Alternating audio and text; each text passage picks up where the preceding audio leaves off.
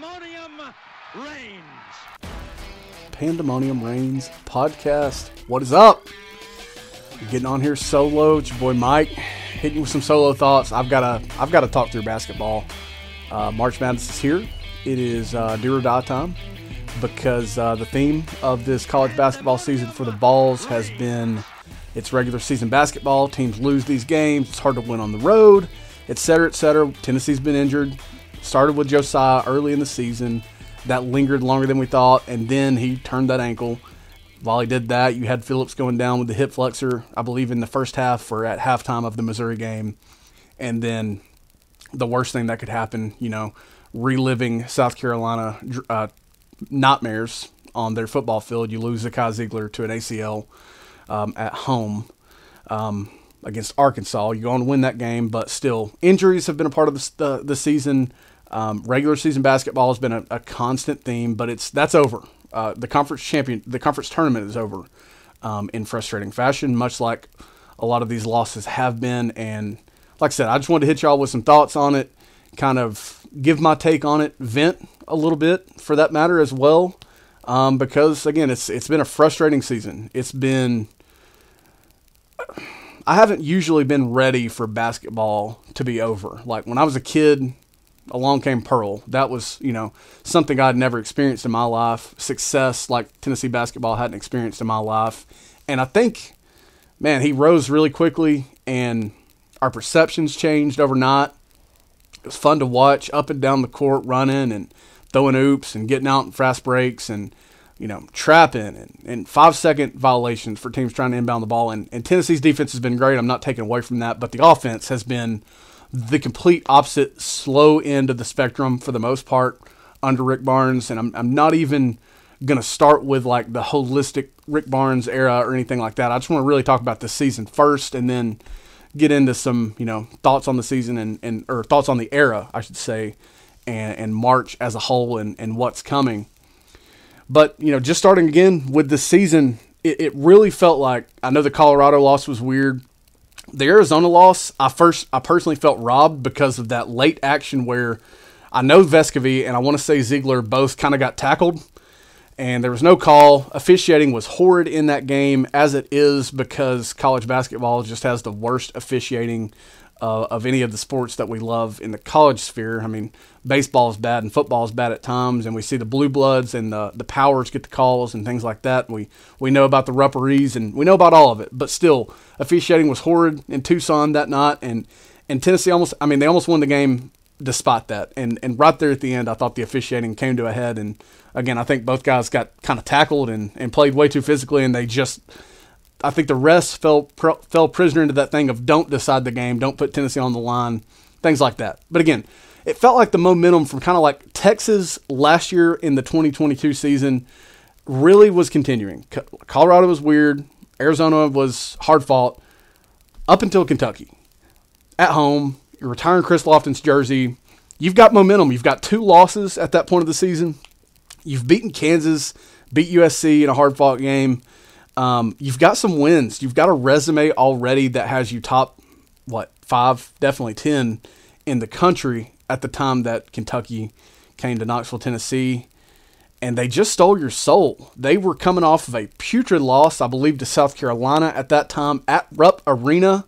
South Carolina, who won maybe three games in the conference slate, they were coming off of that, or it had happened just in the week prior and they come in on Chris Lofton Day and and take your soul, and you kind of just vanish. And I, I don't really know what more you can say than that. Officiating was bad. It didn't cost Tennessee the game. The offense certainly did that, scoring 56 points um, and allowing Kentucky to, I believe, win by seven. I think it was 63 56. And it, it just felt like something kind of snapped in that moment. You went on to win um, your next four games including Texas at home, uh, giving them payback for last year, including your last true road win of the season, not counting neutral sites, not counting the conference tournament, which happened on January 21st against a terrible LSU team that finished 14 and 19. That was your last true road win, January 21st. By the time Tennessee plays its first round game, it'll be March 17th. That's almost two full months since you've won a road game. And again, the the the March Madness will not be road environments, but you haven't won on the road in two months. That's a terrible omen. And you started a five game losing streak on the road on February 1st in Gainesville, Florida, a team that finished 16 and 16. And if something didn't break fundamentally with the basketball team against Kentucky, it really felt like it did against Florida down in Gainesville when you lost by 13 and you scored again 54 points against a 500 team. That that preceded that ugly, ugly win, 46 to 43 over Auburn, just a nightmarish game. And then the worst thing that could possibly happen, I think, was those two back-to-back losses on on buzzer beaters against Vanderbilt and Missouri. Um, you also, again, you lost Josiah, you lost Julian in during that stretch of games. Um, you still had Zakai at the time, still had your leader and your point guard, and, and frankly your soul of your team at that point. But you lose those games, and I think that was a blow mentally that the team did bounce back from, but certainly didn't help help things as the season progressed. Uh, the the flurry against Missouri in the second half was nice. Uh, also, Tyreke Key, I think, just has Missouri's number. He's kind of a different player against them, and I want to see this team needs to see Tyreke Key do those things against other teams to really, really push into potential. Unfortunately, potential also includes Zakai, so you have a, a lower ceiling now that Zakai is not available. And gosh, I, I, hope him the best recovery. I love that kid. Um, but again, Vanderbilt, the defense at the end of the game was was atrocious. You couldn't give up the three, and that's that's exactly what happened. I know that lapses happen though, and that road games are in fact hard to win.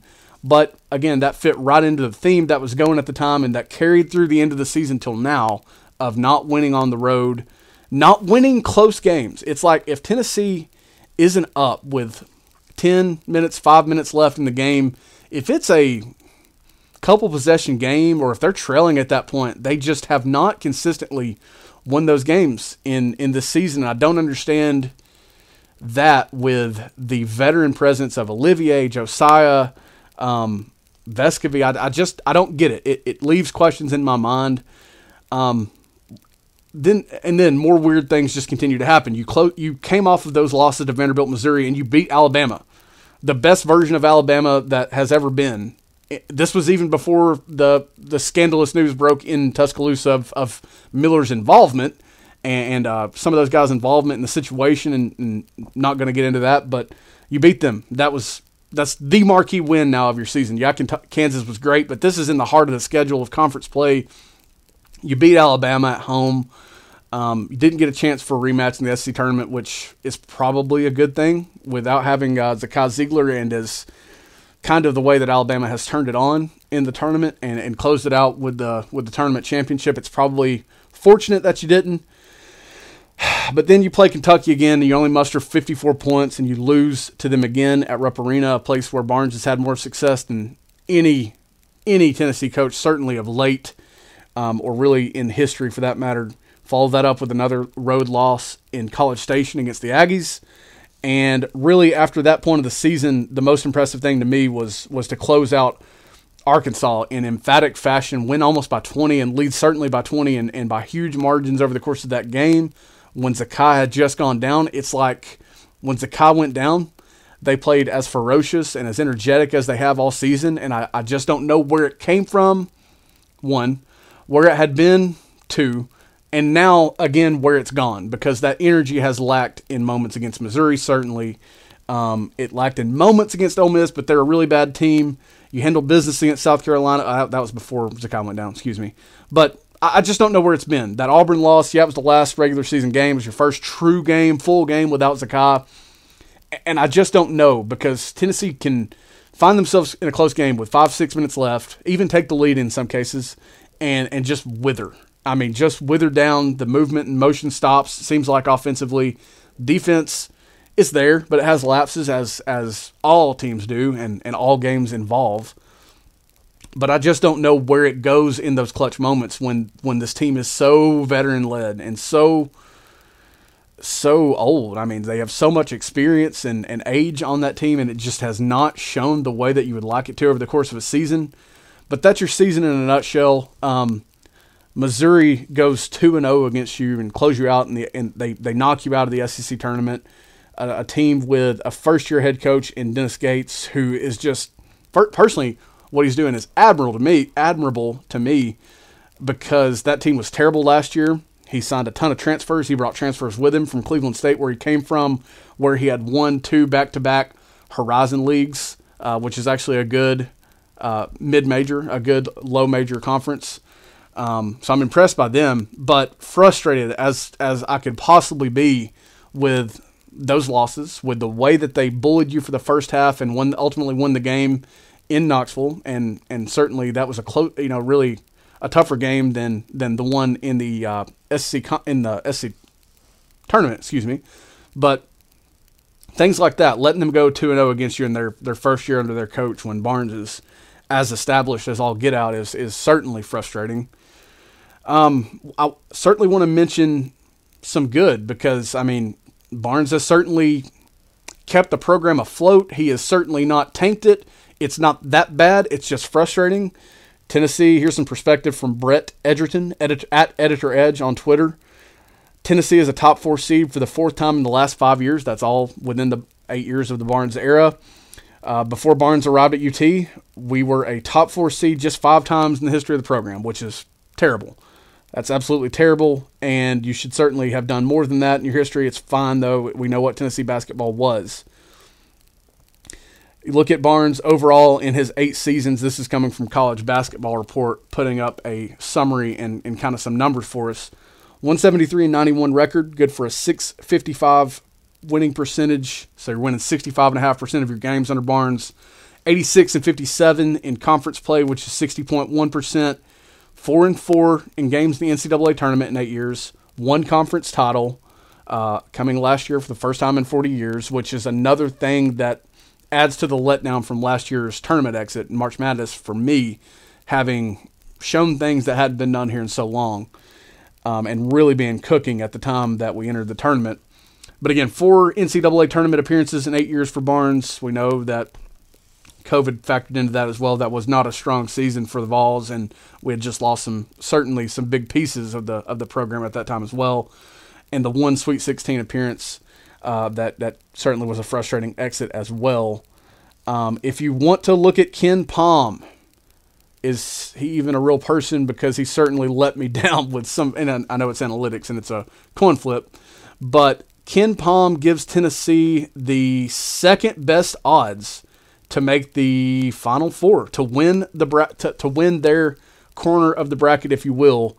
Purdue sitting at 24.53% to make the Final Four. Tennessee sitting at 20.87% to make the Final Four as the four seed, with the two seed Marquette sitting at 16.14%. Those are meaningless numbers. The games are going to be played on the hardwood, not on paper, not on spreadsheets. Um, and Tennessee drew a hot 26 and 7. Let me verify. 26 and 7 Louisiana team that certainly has a couple of head scratching losses, but when you lose just seven games, and, and it's not, let's not act like Tennessee's lost 15 or 20 games on the year, but when you lose seven games in a year, that's, that's pretty dang impressive. Uh, one of those losses being to Texas, one being to Drake. I believe both are tournament teams. I know Texas is, and then losing some other games along the way, but winning 26 overall, not having lost a game since February 18th, which will also be basically a month to the day of when Tennessee faces them at, at 9:40 Eastern time on Friday, whatever. But that's a hot team, and this is when Barnes has been his worst in March, which I don't get um, because there's so much experience in that basketball mind. He's going to forget more about basketball than it's. It's a passion of mine, but he's as knowledgeable as they come. I mean, you would think he's he's done this forever. He's had some great teams and some amazing players. You know, look at Kevin Durant at Texas and, and how well he was playing um, there. It's it's like it really is do or die time. I mean, if Tennessee loses to Louisiana, I mean the offseason and and the talk will be like football talk around here in a football town for basketball when it's already hot. I mean, Twitter is as divided right now about basketball as I've ever seen it on Vol Twitter. Um, and I mean, it will seriously, it'll be like peak, you know, Tennessee lost to Florida or something like that in, in football. It'll be like peak bad football if, if Tennessee doesn't beat Louisiana. The problem is if you beat Louisiana, you then face either a hot, a very hot Duke team that's that fell to a five seed, and then they play the 12 seed. Five 12s are a nightmare matchup for the fives usually. They play 30 and four Oral Roberts. I mean, either team, it's like pick your poison. That's tough. Making the Sweet 16, especially doing it without Zakai Zeigler, will be tough, as it always is, as it's always been for Rick Barnes. But it's not easier this year. It's certainly not easier. It's it's harder, if anything. I mean, so this season's going to be tough to quantify, and it's it's really going to be a lot of head scratching and I think soul searching. And, and I guess what I want that to take me into is is as polarizing as Barnes is amongst Vol Twitter right now. I mean, you've got people on one end of the spectrum that are laying out like if Barnes was fired or retired, here's who my top three are. That's one end of the spectrum. You've got others that are like, oh my God, he's the best coach that Tennessee's ever have, which, by the way, is partially probably true. Um, how could they possibly do any better? Mm, to that extent, you know, I'm, I'm somewhere in the middle. I mean, I don't think you fire him, but something has got to change. Like there's there's got to be positive change in that program. But Denny White is a good athletic director. I mean, he is he's he's got a solid track record of hires. Basketball is his passion. He played basketball when he was coming up. Uh, his brother's the coach at Georgia. Lord knows we don't need to go down the the family route or anything like that. But I mean, I trust the man to make a basketball hire when the time comes. I'm just somewhere in the middle of calling for it now and making my top three, top five candidates, and you know Barnes is the greatest thing since sliced bread. What I really want that to lead me to though is is when you look at the other major coaches in Knoxville. You look at Josh in football, who's made a quick turnaround. Vitello, who resurrected the baseball program from the absolute pit of hell, and and made them a contender within three to four years of him being there, has also made some some exits like Tennessee basketball has made it is it is hard to win a championship in any of these sports, and and it is not going to get easier. But resurrecting baseball in the Southeastern Conference is basically as tough as, if not tougher, than resurrecting football in the Southeastern Conference, especially at Tennessee with the schedule that we play in football. Then you look at Kellie Harper. She's like, if, if Rick Barnes is polarizing Vol Twitter topic number one, Kellie Harper is like number 1A or right there at two, right there around that, that spot. And I think with her, you have to look at still coming off the heels of, of legendary Pat Summitt. She's in the family tree as well, having played for Pat Summitt. You have to look at those things, and, and all of these coaches as well. Let me not forget. Let me not forget to mention this. Have have been here for a little longer than I think every time that I kind of have these thoughts in my mind as well. I think this is Harper's fourth year. Vitello's in at least probably five or six, if not seven, and this is Barnes' obviously eighth year and we know that was in his second year, and what a turnaround that was. I think what has happened though, why this is so divisive, why this is so hard for us, is because we've been spoiled before in basketball with Pearl and Barnes. Let's not again, I'm not going to take credit from him for what he did with with Grant and Admiral and Jordan Bone and Kyle Alexander. Those were awesome teams. I think you just expect them to make bigger leaps and and do more off of that than you know yeah, you may miss the tournament the next year when you lose guys like that, but the tournament after that featured a first round exit in hideous fashion to Oregon State. And then you talk about losing to Michigan last year, and Tennessee just did not have any business losing to that Michigan team. We know how the tournament goes, we know how it is, but let's just call it what it is. Didn't have business losing that game, didn't have business losing to Loyola Chicago. I don't care if they made the Final Four. You just didn't have business losing that game, and, and Kyle Alexander was injured. Let's let's not forget that either. But still, you expect more to come. You expect success to come off of success. Like you expect growth and, and, and things like that. Recruiting has been super high. I mean, Kennedy Chandler, Julian Phillips, Josiah Jordan James. Looking at Missouri, they've got two former four stars on their roster. Everybody else, they have a couple three stars, and they have transfers from mid majors and low majors and, and community colleges. And I mean, they're they're as hot as anybody right now, and they play a fun, fun brand of basketball. They harass you. It, really reminds me, and I'm, and I'm also not calling for Pearl to come back to Tennessee, but it reminds you of Pearl teams at times when they just run and gun and they jack up shots and they make them and and they harass you defensively and they I mean you're just begging to get the ball past half court at times when you play them and and but then you you look over at your at your rivals at your peers that are as good as you have been or now or are better, like Alabama, and, and you see those teams handling Missouri, and, and, you see them, you know, losing games and struggling to beat other teams that you may have beaten, and, and you just scratch your head. It is a long season that applies to all of these sports, but You just kind of scratch your head. So I think I think what has happened though is I think Barnes is now experiencing that shorter leash because he had quick meteoric success with with Grant, admirable. Uh, my gosh, admiral. One day I'll be able to talk. Jordan Bone, those guys that I mentioned, that was like year three, year four. You're you're sitting at number one in the country, and then you just haven't built off of that, and you never really made a run with those guys or without those guys at Tennessee. Not even considering his history at Texas and early exits, second round Rick, and all those connotations that come with it. Vitello, again, the I think he gets more of a leash because the hole that he dug out of was was deeper and, and harder to dig out of. And, and again, last year we had the one of the greatest regular season teams of all time, if not the best, and the exit did not match the season that we had to Notre Dame. The the exit the year prior was tough, um, and that was a solid team as well. And now you've got people wondering why they can't run bases and things like that. But again, I think the leash is longer because of the meteoric rise, the the attitude. They they just embody what we want to think of ourselves as, as you know, hot shots and and you know, popping off at the mouth, and certainly bat flipping and and you know, celebrating. They do those things, and I think it just has bought time. Tony fits into the culture at Tennessee like I mean, just like a glove. He just does. Rick is certainly a, a great man, a wonderful man. He also fits the culture here, and I think people are just looking for more success. And like I mentioned, Kellie, you know, that's that's also a polarizing subject in Vol Twitter. You got people calling for her head as well. I, I don't know what to make of that. I didn't I've watched less of the Lady Vols than I have of baseball and, and the men's team for sure. But I mean, you've it's to the time is to come to where it's to be put up or shut up for her as well if we're not already there. And then in football, I mean, you take the mess we were in with Pruitt and not even like that being the crap cherry on top of the crap cake from Jones and Dooley and and the 2017 coaching search and you you get to 10 and 2, 11 and 2 out of that. You beat Alabama for the first time in forever. That's just going to get you some some leash, man. I mean, you're going to have a longer leash South Carolina is like the only thing that people could even hold against Heupel. And I think by that point of a season, you know, you think of that game, you think of losing Hendon in that game, and, and you're probably going to have people saying, well, we didn't expect to be here anyway. We beat Florida, we beat Alabama, we smoked LSU, we, we won 11 games.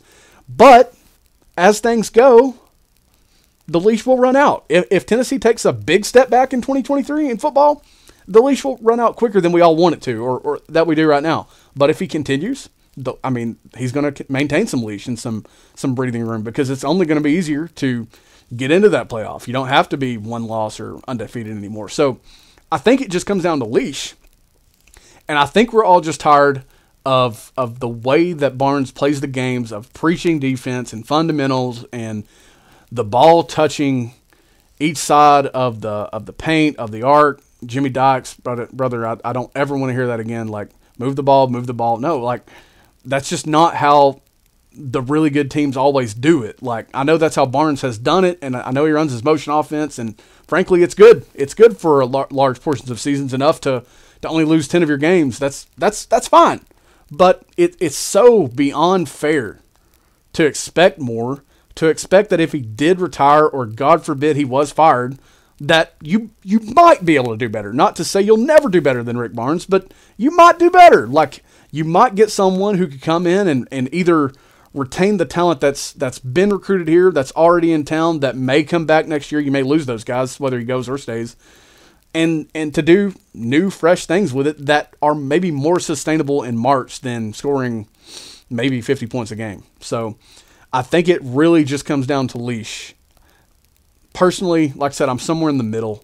I'm not firing Rick Barnes if I'm Danny White. There's no way in heck that I'm doing that right now unless, I mean, I know Danny White's a confident guy, but I, I just can't see a scenario where I'm doing that because if you're talking about your options being like, we might be able to talk Jay Wright into coming, or Shaka Smart might be willing to make another run at a power, uh, you know, potential power player. We've never been that in basketball, but if you're talking about that being your candidates, you probably don't need to fire your coach because Jay Wright retired from a successful program where he's won two championships recently. I mean, you talk about bringing guys like that, you're probably thinking a little bit too much of your program. Tennessee's got otherworldly potential in all sports, but you're probably thinking too much of your program if that's your contenders for replacing your coach. But I'm also not sitting here saying like, you know, keep him for the next 10 years. And I know he's, he's getting older and, and retirement will be in the future. And I'm not saying you never, his seat never gets hot or anything like that because you just can't replace him. I'm, I'm not, I'm, I'm neither here nor there. I am frustrated with the season. I frankly want it to be over. I hope it doesn't come in heartbreak fashion. I hope we don't get smoked uh, by one of these, you know, Louisiana or, or Roberts. Certainly would love to beat Duke. My gosh, I would love that. But still, you know, the season's going to end for all these teams except for one. That's what some of my favorite people that I hear talk about the sport, the way that they put it, and it's it's true. One team will fin- will not lose another game from here on out. One of them in a 68 team field. It's hard to be that team. I, I'm not expecting it. I'm just asking for more along the way, I guess. You know, give me a run here or there to show me hope for the future and these players that are continuing – to sign with your program, like your Julian Phillips, like your Carrs, like your DeLeons, and, and your Estrellas. Um, the guys that are continuing to pick this program, show me that you're going to be able to do something with them because I'm tired of McDonald's All Americans coming in and frankly not looking like they have the clearance to shoot a shot or to do their thing and, and just being defensive fixtures. And, and listen, I, I love the defense. It's been fantastic. It is harassing, but it's it's hard to win games. It's hard to make runs that way. You look at Virginia, who did it a few years ago. It's just, it's hard to do that. It, it runs through guards this time of year, and, and Tennessee's down one of their very best ones. So I think it ultimately, not to, to beat the, the horse into a pulp, but it comes down to the leash that you've got, what you've shown us, what you've shown the world, and, and just instilling some hope that, that you have a run left in you because there's only been a few handful of runs in – a long, long, long career of coaching. So I think that's what it boils down to. I'm obviously going to be rooting for the boys on Friday against Louisiana and, and anyone that they face the rest of the way out. Want to see the best. They deserve it. They've worked for it, as all teams have. And we know how tight our, our alliances are within Vol Nation and as fans. We're as loyal as they come.